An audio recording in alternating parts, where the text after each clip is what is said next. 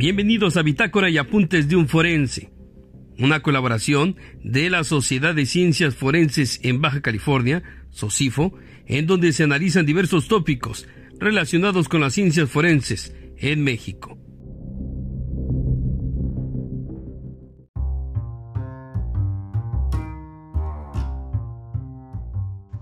Saludos comunidad forense y a todos los que nos escuchan.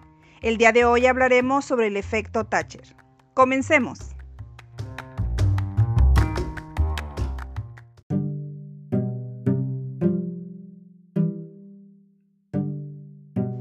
El efecto Thatcher es una ilusión óptica muy conocida y que muchos de nosotros la hemos visto como una prueba visual en las redes sociales.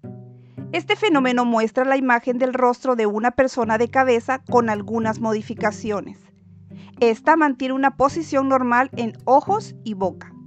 En este caso, nuestro cerebro no detecta esos errores, siendo percibida como normal. Este efecto fue creado por el psicólogo Peter Thompson en 1980 y le llamó de esa forma porque la primera prueba que realizó fue con la imagen de la entonces primer ministra británica Margaret Thatcher.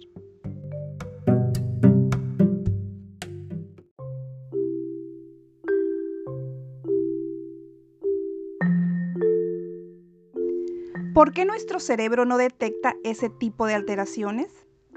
Según estudios realizados describen que cuando nosotros observamos un rostro llevamos a cabo dos procesos distintos de análisis, estos de forma natural.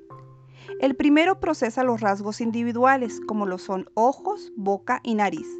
El segundo lo lleva a cabo de forma global, la relación entre esos rasgos y los demás para identificar y relacionar con un rostro conocido almacenado en nuestro cerebro. Un punto importante es que las personas con el problema de prosopagnosia, que son los que no reconocen rostros, estos sí identifican esas diferencias.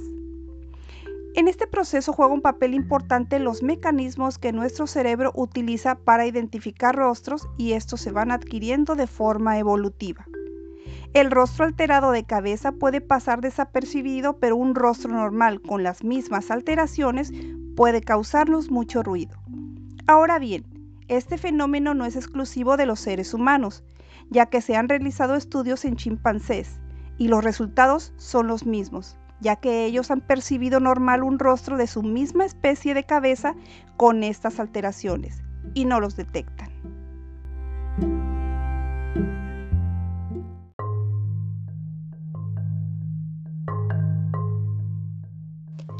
Esta ilusión óptica se ha relacionado con otra que puede llegar a ser peligrosa y que se ha relacionado con algunos desastres aéreos, ya que algunos pilotos la han sufrido, la cual es identificada como una desorientación espacial. Esta se da cuando el piloto pierde referencias visuales y se puede confundir con la verdadera posición del avión, pensando que va en línea recta y en realidad va de bajada. Según refiere la psicóloga israelita Tali Sharon, que esta desorientación fue lo que le pasó a John F. Kennedy Jr. cuando estrelló su avión la noche de julio de 1999 en el Atlántico. Al descubrirse el efecto Thatcher, investigadores han realizado una serie de estudios para identificar qué otras alteraciones de percepción se pueden lograr con otros elementos, como figuras estáticas o que incluyan movimiento. El cerebro humano es sorprendente y la percepción del entorno se puede volver fascinante. Por este hecho, investigadores buscan poner al límite diversos estudios que están seguros no sorprenderán.